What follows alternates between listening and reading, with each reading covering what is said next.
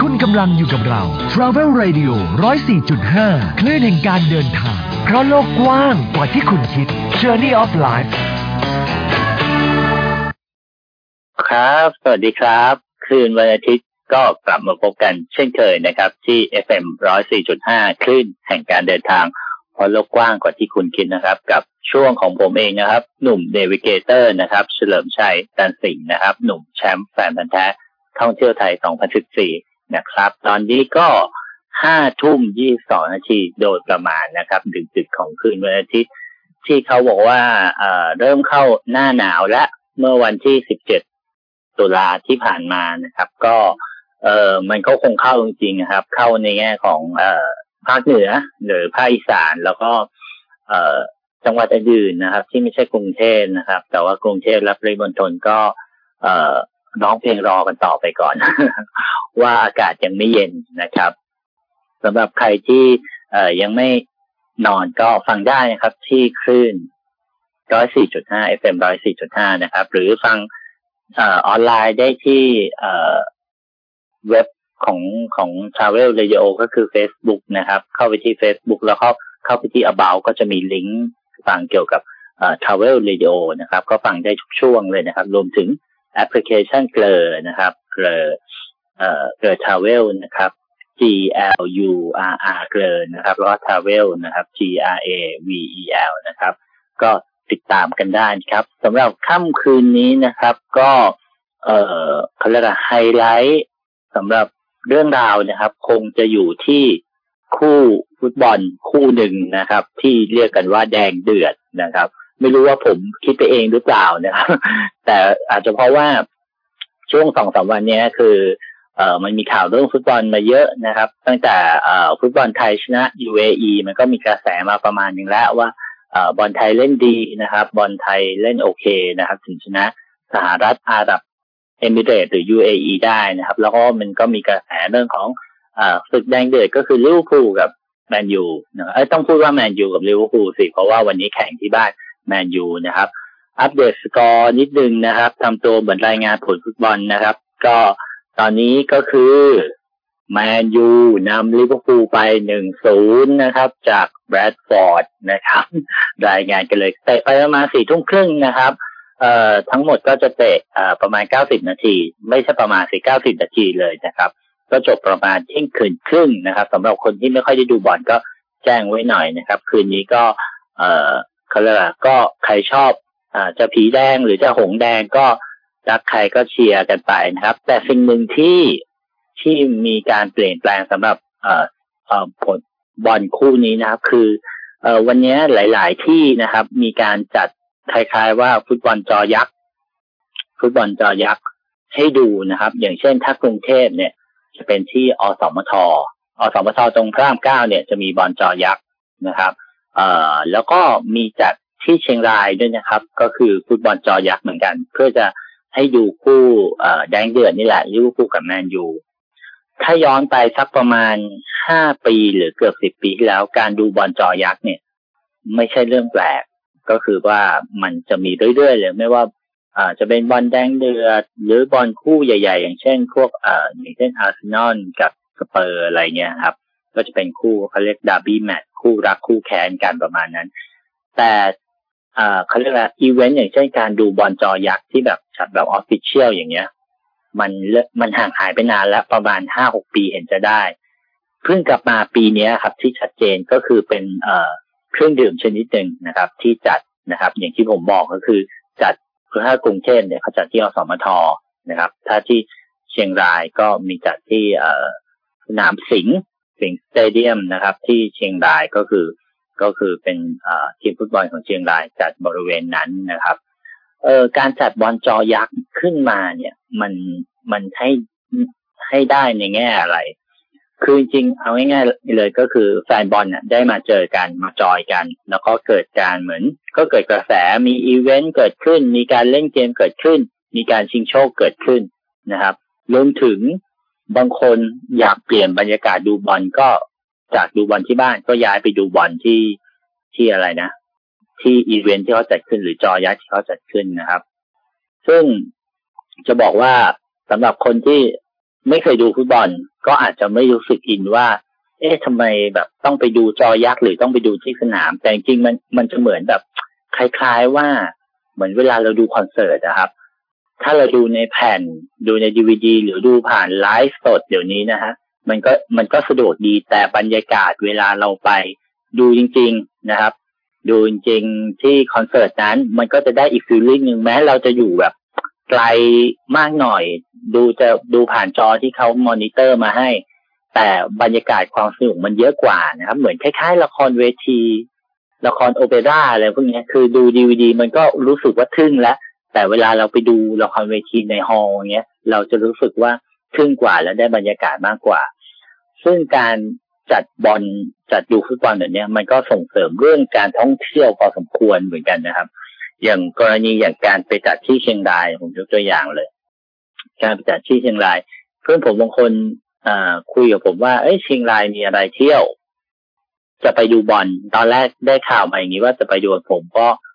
เอองงว่าเอ้ยมันมีบอลนัดพิเศษเหรออะไรเงี้ย พอเช็คไปเช็คมาอ๋อมันก็คือบอลคู่นี้แหละครับ จอยักษ์แดงเดือดขึ้นมา แล้วก็ดูคืนนี้ใช่ไหมดูคืนนี้เสร็จปุ๊บก็หยุดอีกสองวันก็คือจันทร์อังคารเพราะว่าวันพุธก็เป็นวันวันอะไรนะ วันหยุดนะครับตะเดอร์ก็คือวันปิยมหาราชนะครับ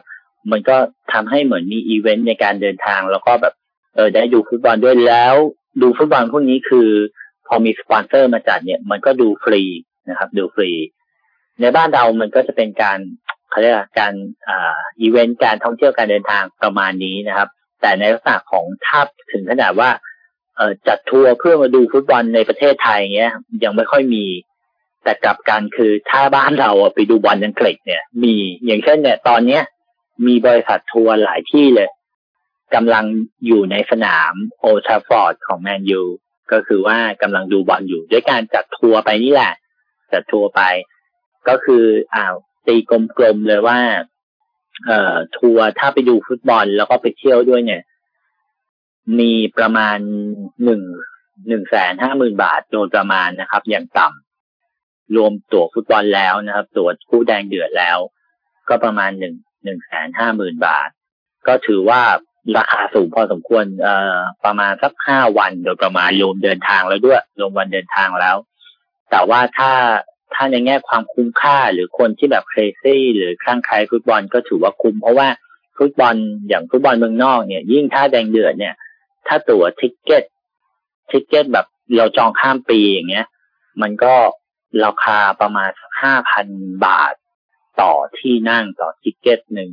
นะครับ แต่ถ้าเราไปซื้อแบบช่วงใกล้ๆเขาแข่งแข่งหรือเตะเนี่ย มันจะอยู่ราวๆเกือบสองหมื่นบาทเลยนะครับ ต่อทิกเก็ตหนึ่งเลยนะครับ แต่ถ้าเป็นตัวผีเนี่ย มันอาจพุ่งไปถึงห้าหมื่นบาท ถึงเกือบแสนก็มีนะครับ ในในบางคู่นะครับ ยิ่งคู่แดงเดือดนี่ถือว่าเป็นคู่อันดับต้นๆที่ที่ที่อะไรนะ ที่ดังที่สุดในกรองอังกฤษ เอ่อ มันทำให้บริษัททัวร์เนี่ยเขามองเวลาว่าปีหน้าหรืออะไรเนี่ยเขาก็จะจัดทัวร์เรื่องของเนี่ย ให้คนไทยไปดูฟุตบอลด้วยนะครับ ไปดูฟุตบอลด้วย แล้วก็ไปเที่ยวที่อังกฤษด้วยนะครับ ซึ่งพวกนี้จะรับไม่เยอะนะครับยับรับเต็มที่เลยประมาณห้าสิบห้าสิบคนนะครับ แต่อย่างหลวมๆหรือแบบสบายๆก็อยู่ประมาณสักยี่สิบถึงยี่สิบห้าคนนะครับ ถามว่ามันมีคนที่ไปดูอย่างนี้ไหม มีนะครับ มีจริง ๆ คือจะบอกว่า เอ่อเมื่อก่อนตอนเด็ก ๆ เนี่ย เราก็คิดว่าเอ้ยการไปเที่ยวยุโรป หรือไปเที่ยวอะไรพวกนี้คือแบบว่าเฮ้ยเราไปเที่ยวเองก็ได้ เราไปเที่ยวเองก็ได้ คือไม่จำเป็นต้องต้องใช้ทัวร์หรือแบบมันไม่จำเป็นต้องมีแรงจูงใจอะไรมาก คือเราก็อยากไปเที่ยว เอ่ออะไรดูสวยๆงามๆปราสาทเก่าเมืองเก่าเอ่อดู Big Ben London Eye อะไรก็ว่าไปนะครับ ไปได้ แต่พอมีประเด็นเรื่องของแบบเฮ้ยคู่แบบ ฟุตบอลที่น่าดูเนี้ยมันทำให้เรื่องของการเดินทางมันมีคล้ายๆ memory หรือความทรงจำที่มันดีดีมากขึ้นนะครับ ยิ่งถ้าเป็นทีมที่เรารักเราเชียร์เราก็จะรู้สึกว่าเราเป็นส่วนหนึ่งที่ที่เอ่อที่เป็นในหน้าประวัติศาสตร์ของแมนยูหรือลิเวอร์พูลก็ตามนะครับ จะถามว่าแสนห้าแพงไหมถ้าถ้าถามอย่างคนดูฟุตบอลอย่างผมเนี่ย ผมมองว่า เอ่อไม่แพง เพราะว่ามันรวมเอ่อ ตั๋วดูบอลแล้ว รวมถึงไปเที่ยวเมืองต่างๆแล้วนะครับ แต่สำหรับคนก็อาจจะบอกว่าแพง เพราะว่าเดี๋ยวนี้ตั๋วไปยุโรปหรือแบบไปต่างประเทศอย่างเช่นอังกฤษเนี่ยมันก็เฉลี่ยอาจกลมๆว่าสักซื้อแบบว่าเผื่อไว้แบบนานๆหน่อย low cost หน่อย ไม่ใช่ไม่ใช่ low cost สิก็คือแบบไม่แพงมากอะไรเงี้ยมันก็อยู่ประมาณสักสามหมื่นบาทโดยประมาณนะครับนี่ตีแบบหลวมๆสามหมื่นบาทไปกลับนะครับ ก็ สามหมื่นเองแล้วก็ไปเที่ยวอีกสักอ่าโอเค pocket money ค่านู่นนี่นั่นอีกแค่หมื่นอ่าไม่ถึงแสน ก็กินเวลาสักห้าวันอะไรเงี้ย แต่ผมมองว่า เอ่อการที่เขาจับประเด็นเรื่องของอีเวนต์กีฬามากับการท่องเที่ยวเนี่ย มันก็ทำให้มูลค่าเพิ่มของของตัวเนี่ยตัวของการท่องเที่ยวในแง่ของการท่องเที่ยวต่างประเทศ หรือคนไทยที่จะไปเที่ยวต่างประเทศมีแรงจูงใจมากขึ้นนะครับ มองย้อนกลับมาในบ้านเรา บ้านเรายังไม่ไม่ยังไม่ได้แบบว่ามีคนที่จะมาทัวร์หรือต่างชาติที่จะมาทัวร์แบบ ดูฟุตบอลบ้านเราเหมือนอย่างเราไปดูฟุตบอลอังกฤษแบบบ้านเขานะครับเต็มที่บ้านเราที่ที่ต่างชาติเคยมาดูหรืออย่างเช่นคนจีนมาดูมาดูฟุตบอลหรือมาดูกีฬาบ้านเราเต็มที่ก็คือที่สนามบุรีรัมย์ยูไนเต็ดเพราะสนามบุรีรัมย์ยูไนเต็ดเนี่ย คือได้มาตรฐานของฟีฟ่าแล้วก็มีการจัดทัวร์สนามฟุตบอลจริงจังเลยนะครับ คือเวลาเราไปสนามพวกนี้คือ นอกจากเราได้ดูฟุตบอลแล้วเนี่ย เราจะได้ทัวร์สนามเขาเราจะรู้ว่าห้องแต่งตัวของนักกีฬาคือตรงไหน ห้องบูธรูมเขาเรียกบูธรูมเวลาก่อนที่เขาจะลงเตะเราต้องบรีฟกันหรือประชุมกันก่อนจะเตะอะไรเงี้ยห้องนี้เป็นของอ่าแบรดฟอร์ดห้องนี้เป็นของอ่าของนักเตะคนอื่นของซาร่าของอะไรเงี้ยก็คือคนที่เครซี่ฟุตบอลก็จะ จะชอบมากๆนะครับ ในแง่ของเมืองไทยก็คืออย่างที่บอกจะมีแค่บุรีรัมย์คือเราอาจจะยังไม่ได้ทำให้เรื่องของ sport tourism มันมันเป็นที่เขาเรียกขายไปยังต่างประเทศได้ชัดเจน นอกจากงานใหญ่ๆ อย่างเช่นโมโต GP ที่บุรีรัมย์เมื่อต้นเดือนที่ผ่านมาเงี้ยโอเคขายได้จริงนะครับ ขายได้จริงก็คือโอเคขายใน worldwide เลย แต่ถ้าในแง่ของว่าเราจะทำให้สนามฟุตบอลหรือกีฬาของเราอะ ที่เป็น made in Thailand อะเกิดขึ้นได้จริง ๆ หรือมีคุณค่าไปขายก็ได้จริงๆอะยังไม่ได้ปรากฏชัดเจนมากสักเท่าไหร่นะครับ เพราะว่าอาจจะเพราะว่าวงการกีฬาเราก็ไม่ได้ชัดเจนในแง่ของแบบเขาเรียกว่า location มาก สิ่งที่เราแบบแข็งแรงในเรื่องกีฬาอาจจะเป็นกีฬาที่แบบกีฬาเฉพาะบุคคลนะครับ อย่างเช่นเออเนี่ยแบดมินตันกอล์ฟหรืออะไรก็ตามนะเอาผมยกตัวอย่างเลยอย่าง อย่างที่มีหนังเพิ่งเพิ่งเพิ่งจบไปได้ครับน่าจะสองเดือนนะเอ่อโปรเมเป็นอัตชีวประวัติของโปรเมโปรเมอาริยจุธานุการที่เป็น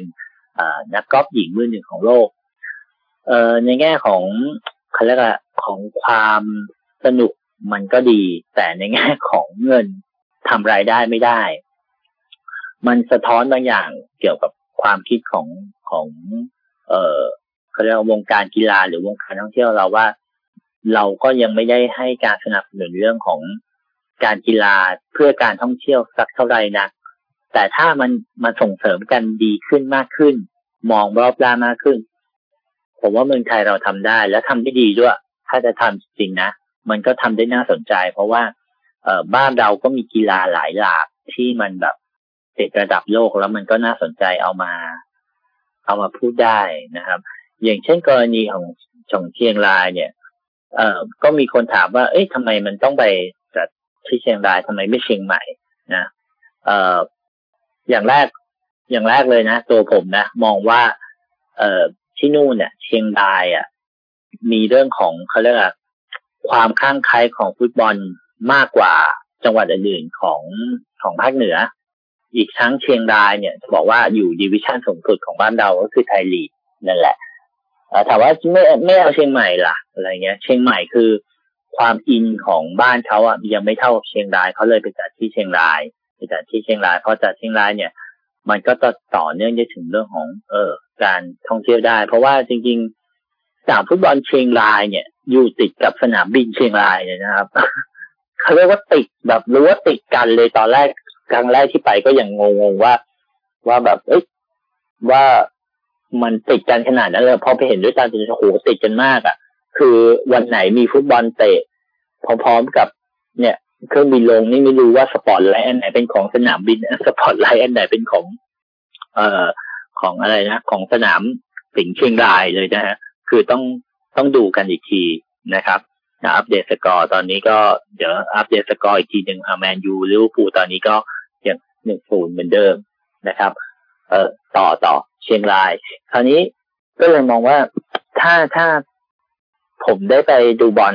สมมติคืนนี้ผมอยู่ที่เชียงรายถ้าไปดูบอลเนี่ย ผมก็จะเที่ยวเชียงรายต่อนะ ก็อย่างที่บอกมันก็ต่อเนื่องเป็นอีกวันหรือสองวันหยุด หรือสามวันหยุดได้เลยอะไรเงี้ย ซึ่งเชียงรายเองก็อย่างที่บอกก็มีศักยภาพในการแบบว่า เอ่อจากฟุตบอลแล้วเนี่ย สถานที่ท่องเที่ยวของเชียงรายก็สวยงามไม่แพ้ใครนะครับ ก็ อย่างเช่น ถ้าไปแบบไม่ไกลจากตัวเมืองเชียงรายอ่าตัวเมืองเชียงรายเราเที่ยวกันอยู่แล้วอย่างเช่นวัดพระสิงห์นะครับ หรือจะเป็นวัดต้องขุดนะครับวัดต้องเสือเต้นอย่างเงี้ยครับ ก็วัดดังๆนี้เที่ยวกันอยู่แล้ว แต่ถ้าออกไปหน่อยเงี้ยออกไปหน่อยในบริเวณของอ่าอำเภอแม่ลาวอำเภอแม่สวยนะครับเราพูดถึงอำเภอแม่สวยนิดนึงเอ่อถ้า ถ้าคนเคยไปเชียงรายก็อาจจะเคยได้ยินชื่ออำเภอนี้นะครับ แต่ถ้าคนไม่เคยไป ไปเห็นชื่ออำเภอเนี้ย ผมว่าไม่ไม่อ่านแม่สวยแน่เลยคือแม่สวยก็คือสะกดสะกดแม่ก็คือปกตินะครับแต่ละแอร์มอม้าไม่เอกนะครับ แต่คำว่าสวยเนี่ยเขาสะกดเป็นสอเสือ รอเรือ วอแหวนยอยักษ์อ่า ผมว่าร้อยทั้งร้อยไม่ใช่ร้อยทั้งร้อยอะสักเก้าสิบเปอร์เซ็นก็จะต้องอ่านว่าแม่สรวย แต่จริงไม่ใช่นะคือเป็นภาษาถิ่นเขาเขาต้องอ่านว่าแม่สวยผมเนี่ยครั้งแรกไปอำเภอนี้เราบอกว่าเออทางไปอำเภอแม่สรวยไปทางไหนเขางงว่ามันมีด้วยเหรออำเภอแม่สรวยจริงๆมันคืออำเภอแม่สวยนะครับ แล้วเวลาสะกดเนี่ย ก็ต้องสะกดฟอเสือรอเรือวอแหวนยอยักษ์ถึงจะถูกต้องนะ คือเขาไม่ได้สะกดผิดนะฮะเขาสะกดแบบเขาแล้วแต่อ่านก็เป็นเสียงอีกเสียงหนึ่งมันก็จะเป็นรูปกับเสียงแปลกเออ นะบอกไว้นะเวลาไปถามใครแถวนั้น หรือได้แวะไปแถวนั้นก็จะได้ไม่ไปปล่อยไก่แบบผมนะครับ ก็อย่างที่บอกก็จะมีอำเภอแม่สวยอำเภอแม่ลาวอยู่ใกล้ๆกันนะครับ ซึ่งซึ่งสองอำเภอนี้มันก็จะมีดอยช้างนะครับ ที่จะเป็นไฮไลท์นะครับ ซึ่งดอยช้างทุกวันเนี้ย ก็อย่างที่รู้กันว่าเป็นดอยที่ปลูกกาแฟดอยช้าง ซึ่ง ได้มาตรฐานระดับโลกอยู่แล้ว ซึ่งดอยช้างก่อนจริงๆก่อนดอยช้างดัง มันจะมีดอยหนึ่งใกล้ๆกันเลยก็คือดอยวาวีนะครับ ดอยวาวี ดอยวาวีเขาจะปลูกชาขึ้นชื่อเรื่องชา ดอยช้างจะขึ้นชื่อเรื่องกาแฟ อันนี้แบบว่าการแบ่งแยกง่าย ๆนะครับ แต่ขึ้นทางเดียวกัน ขึ้นทางเดียวกันเลยขึ้นไปปื้อทางเดียวกัน ก็ระยะทางถ้าจากตีนดอยจะถึงอ่อ ถ้าถ้าดอยช้างก็ราวๆสักสี่สิบกิโลดอยวาวีก็สักประมาณห้าสิบกิโลนะครับ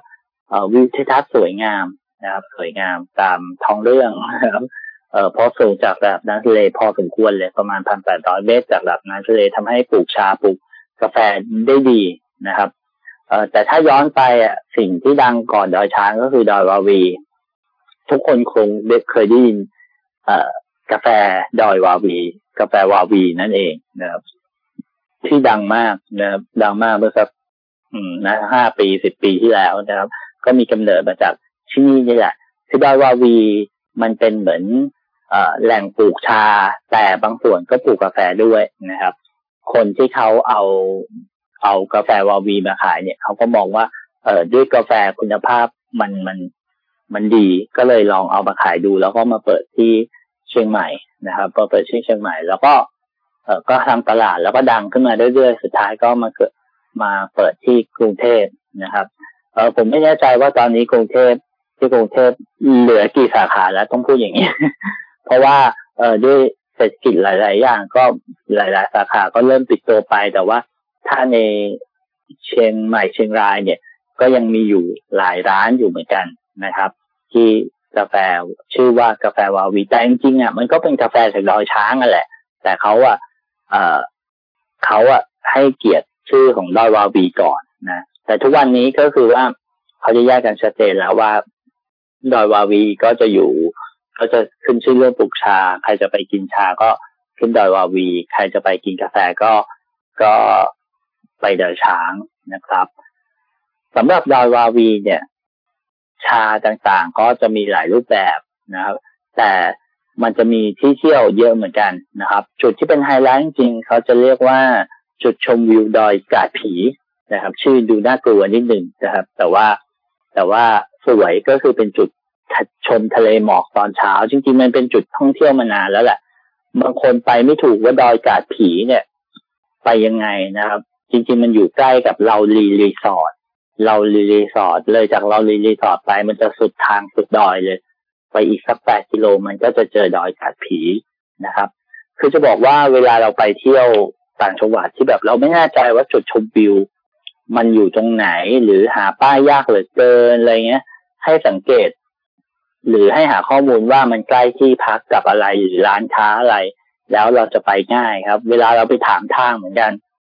เราก็ แทนที่บางคนไม่รู้จักนะครับ จุดชมวิวอะไรพวกนี้แต่ชาวบ้านรู้จักร้านค้าหรือรู้จักที่พัก ก็ให้จดจำไว้แล้วก็บอกว่าจะไปตรงนั้นตรงนี้ชาวบ้านก็จะเก็ตมากขึ้น อันนี้อันนี้เป็นฝึกของผมเองนะเพราะว่าบางทีผมไปตามป่าตามดอยเนี่ย เออสัญญาณโทรศัพท์ผมมัน เออไม่ค่อยดีอะไรนะครับค่ายสีฟ้าบอกเลยบางที GPS ดับไปดื้อๆงั้น Google Map ดับไปดื้อๆอย่างเงี้ย เออภูเขาลูกนึงขวางก็ไม่แอคทีฟแล้วเรื่องของแมปก็เลยต้องใช้ถามเขากับเรื่องของแผนที่ที่เราต้องใช้แบบ เออเป็นเปเปอร์เปิดมือบ้างนะครับ เพราะว่าอย่างน้อยเราก็เราก็ไปไม่หลงทางเงี้ยเออผมก็จะอาศัยถามเขาอย่างเงี้ยแหละ ว่า เอ้ย อย่างเช่น ไม่รู้จักจอกับผีเราก็จะพูดว่าเอ้ยเรารีสอร์ทไปทางไหนอะไรเงี้ยเออแล้วเราก็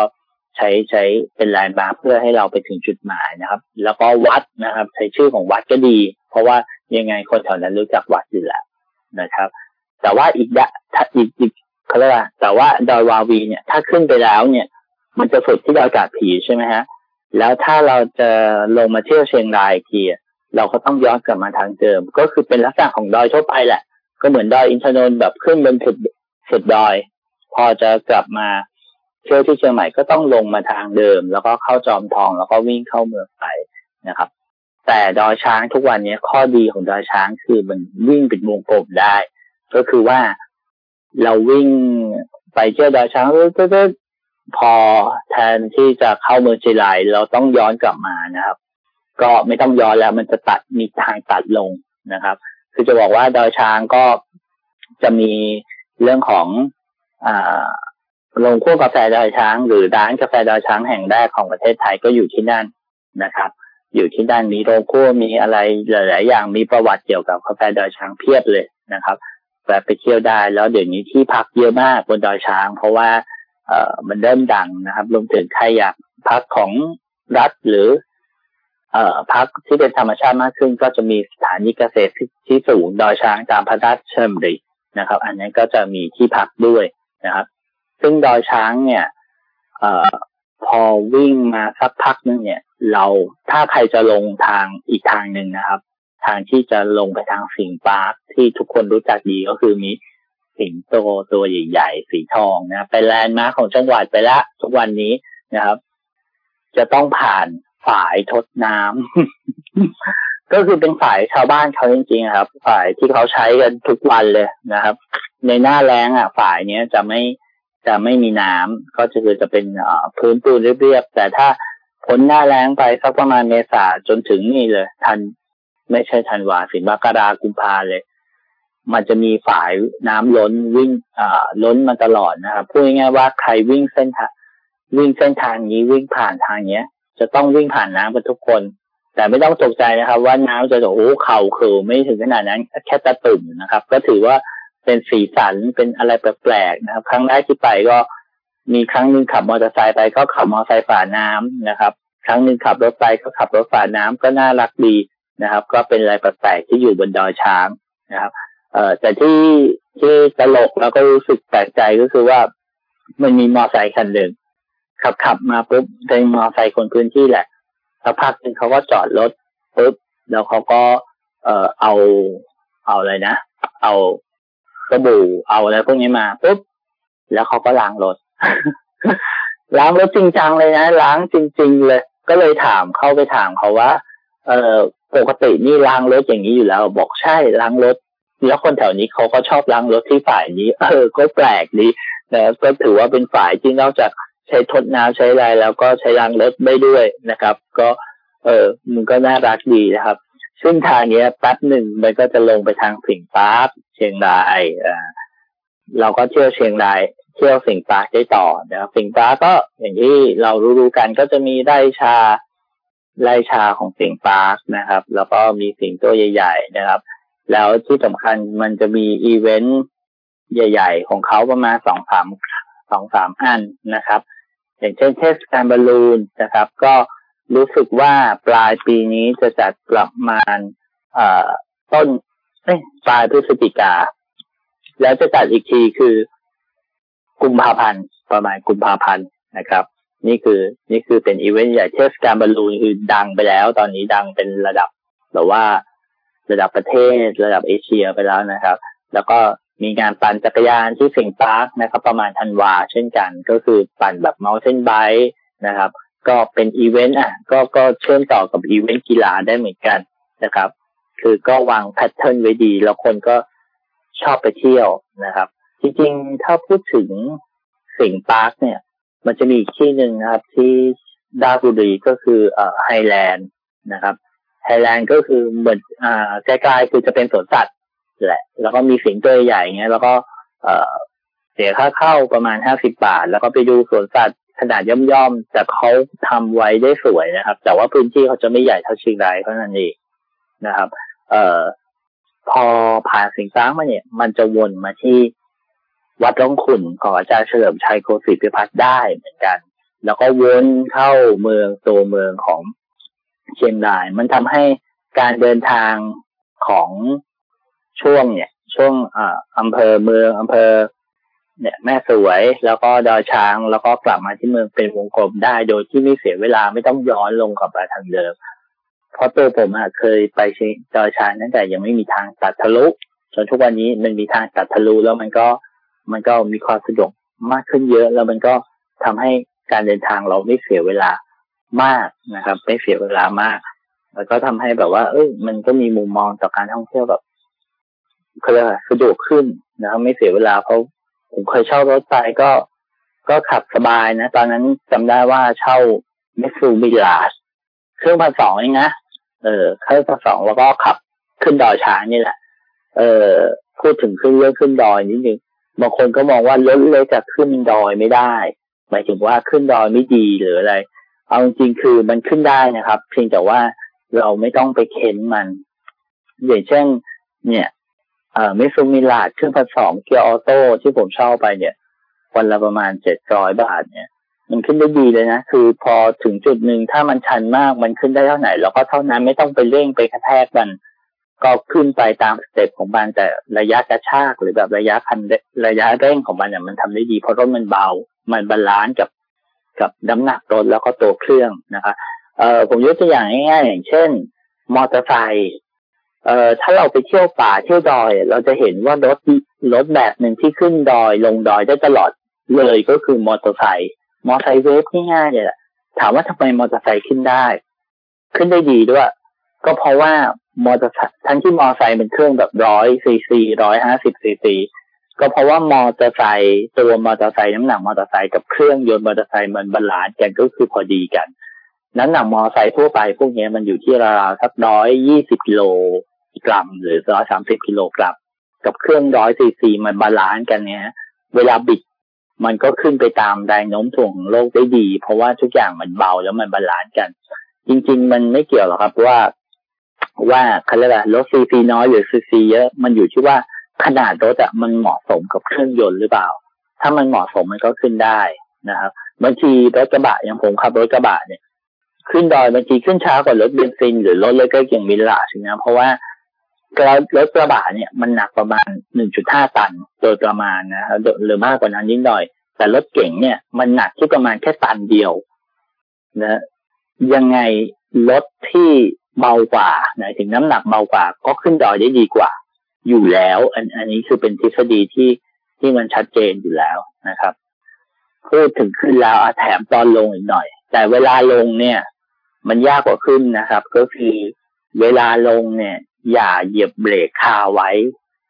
ใครจะไปดอยช่วงนี้หรือใครจะขับรถขึ้นดอยหรือไม่เคยขับ อย่าเหยียบเบรกคาไว้ยิ่งเฉพาะเกียร์ออโต้เนี่ย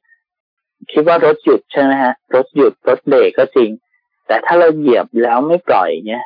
เบรกมันจะมีกลิ่นก็คือเบรกมันจะเริ่มไหม้แต่คาว่าเบรกไหม้เนี่ยถ้าเบรกไหม้แล้วพอถึงจุดหนึ่งมันจะเกิดอะไรขึ้น มันจะเกิดการเบรกลื่น แล้วมันจะเบรกไม่อยู่ พอเบรกไม่อยู่ปุ๊บมันเราก็รู้สึกเสียการควบคุม ซึ่งพวกนี้ต้องระวังมากๆ อย่างเช่นถ้าเราไปทางอ่างขาง แล้วตรงทางชายปาการเนี้ย มันจะมีทางลงมันจะชันมาก มันจะมีจุดจุดเบรกจุดพักบอกว่า เอ่อระวังเบรกไหมอ่าจุดพักรถบอกจะมีพักจุดพักรถก่อนที่เบรกคุณจะไหมมันจะมีคำเตือนพวกนี้ บางคนอาจจะไม่รู้ว่า เอ้เบรกไหม้มันเป็นยังไงซึ่งเบรกไหม้มันจะสัมพันธ์กับความเร็วที่เร็วนะครับ เอ่อคนที่ขับรถเกียร์ออโต้พูดเลยผมว่าเกียร์กระปุกอะอาจจะโอเค อาจจะรู้ระยะเกียร์ตัวเอง แต่พูดเกียร์ออโต้เนี่ย เวลาลงเนี่ยครับ เอ่ออย่าลงเกียร์ D คือหมายถึงว่าเกียร์ D ถ้ามีเกียร์ D สามหรือ D สองก็ผ่อนมันที่เกียร์สามเกียร์สองมันจะช่วยให้รถเราลงช้าลง แล้วเราก็ใช้เบรกน้อยลงนะครับ เบรก ใช้บางโค้งเท่านั้นก็จะดีแต่ แต่ก็เข้าใจสำหรับคนไม่เคย อาจจะต้องใช้ทุกโค้ง หรืออาจจะทุกตอน ฉะนั้นถ้ารถมีดีสามดีสองก็ใช้ ก็ใช้เลขที่มันต่ำหน่อย แต่ว่าถ้าไม่มีนะครับ ไม่มีไม่มีดีสามดีสองก็มีดึงเลยก็ใช้หนึ่งไปเลยนะครับ หรือถ้ามีแค่ D สามก็ใช้ D สามคือไม่ต้องใช้ D สี่อะ ไม่ต้องใช้ drive ปกติก็คือใช้เลขต่ำกว่าหน่อยนะครับ แถมนิดนึงกับคนที่ขับมอเตอร์ไซค์พวกออโต้นะครับ คือมอเตอร์ไซค์ออโต้ยุคนี้นะครับ มันจะเป็นสายพาน มันจะไม่ใช่โซ่ เหมือนมอเตอร์ไซค์เวฟนะครับ เวลาขึ้นเขาพวกนี้พวกมอเตอร์ไซค์สายพานเนี่ย มันจะมีระยะตึงของมันก็คือว่ามันก็จะขึ้นได้ประมาณนึงแหละ แต่ถ้าเราเค้นมากๆ สายพานขาดอันนี้อันนี้เป็นมาเยอะแล้ว เครื่องยนต์แบบสามร้อยซีซีก็เป็นมาเยอะแล้วนะครับ อย่างพวกขับออโต้เนี่ยต้องระวังคือขับขับไปแล้วก็ถ้ารู้สึกว่าเร่งไม่ขึ้นแล้วก็ผ่อนนะครับ อย่าให้สายพานมันมันมันทำงานหนักจนเกินไปนะครับ แต่ถ้ารถใครเป็นโซ่นะครับ เป็นโซ่ก็คือโซ่เหมือนโซ่จักรยานนี่แหละครับ มันก็สามารถขึ้นได้ดีกว่านะครับ แล้วมันก็ทนกว่า มันจะไอไอประเด็นโซ่ขาดนี่มันน้อยมากนะครับฉะนั้นเรื่องของสายพานขาดเนี่ย ก็ต้องระวังเพราะมันเป็นอันตรายมากรวมถึงเวลาลงด้วยนะครับบางคนเช่ามอไซค์เอ่อเอามันเอาสนุกโดยไม่คิดไม่คิดว่าแบบมันจะเกิดอันตรายอะไรเกี่ยวกับเอ่อทางโค้งทางตรงเงี้ยเอออันนั้นก็จุดหนึ่งละ เรื่องของอุปกรณ์รถก็สำคัญรวมถึงการรู้จักรถเองก็สำคัญนะครับ ก็อยากฝากไว้ถ้าใครจะไปเที่ยวเนี่ย ช่วงหน้าหนาวช่วงหยุดยาว เนี่ย เดี๋ยวเขาจะมีช่วงอะไรลอยกระทงอีกใช่ไหมฮะ ก็ก็ลองดูแล้วกันเนาะแล้วมันจะมีหยุดยาวต้นต้นอะไรนะต้นพฤศจิกายนที่เอ่อมีการประชุมอาเซียนสำหรับจังหวัดกรุงเทพแล้วก็นนทบุรีแล้วก็อะไรนะนนทบุรีแล้วก็ ปทุมธานีหรือเปล่าไม่แน่ใจนะครับ ก็คือพูดง่ายว่ากรุงเทพและปริมณฑลบางจังหวัด ได้หยุดก็จะเป็นลองวิกเอนเสาร์อาทิตย์จันทร์อังคารอีกนะครับสำหรับราชการนี่หยุดแน่ๆนะครับ แต่แบงค์เขาประกาศนะครับ ว่าไม่หยุดนะครับออฟฟิศใครหยุดตามแบงค์ก็ก็อดไปนะครับ ก็ถือว่าอ่าไม่ได้หยุดนะครับ แต่ใครได้หยุดก็ดีครับ ก็ถือว่าเป็นการเที่ยวอ่าช่วงนี้แหละ ช่วงช่วงก่อนที่คนจะพิกพีกต้นธันวานะครับ เพราะจริงๆ ช่วงพอยอเนี่ยพฤศจิกายนมีดอกไม้หลาย ๆ ที่บานนะ เดี๋ยวผมจะมาเล่าให้ฟังว่าช่วงฤดูการดอกไม้บาน ช่วงพฤศจิกายนดอกแม่อูคอบเอ่อดอกเก๊กควยหรืออะไรเงี้ยที่เชียงใหม่อะไรเงี้ยมันอะไรยังไงบ้างนะครับ เดี๋ยวมาเล่าให้ฟังกันอีกทีหนึ่งอ่า วันนี้ก็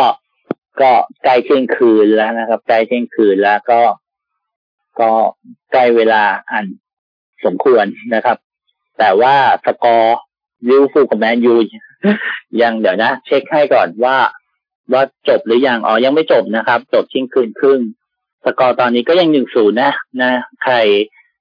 ใครติดตามดูก็เที่ยงคืนครึ่งจบนะ นอนดึกไม่เป็นไร นานๆทีนะครับ เอาเป็นว่าไว้พบกับผมใหม่นะครับ ช่วงห้าทุ่มถึงเที่ยงคืนคืนวันอาทิตย์นะครับ กับช่วง Nuim Navigator นะครับ แล้วก็ถ้าใครอยากฟังเสียงตอน กลางวันนะครับเช้าเช้าสายสายวันพฤหัสก็กับ Budget Travel นะครับ กับดีเจพัทนะครับ แล้วในไว้พบกันใหม่อีกครั้งหนึ่งนะครับ คืนนี้ฝันดีราตรีสวัสดิ์ครับ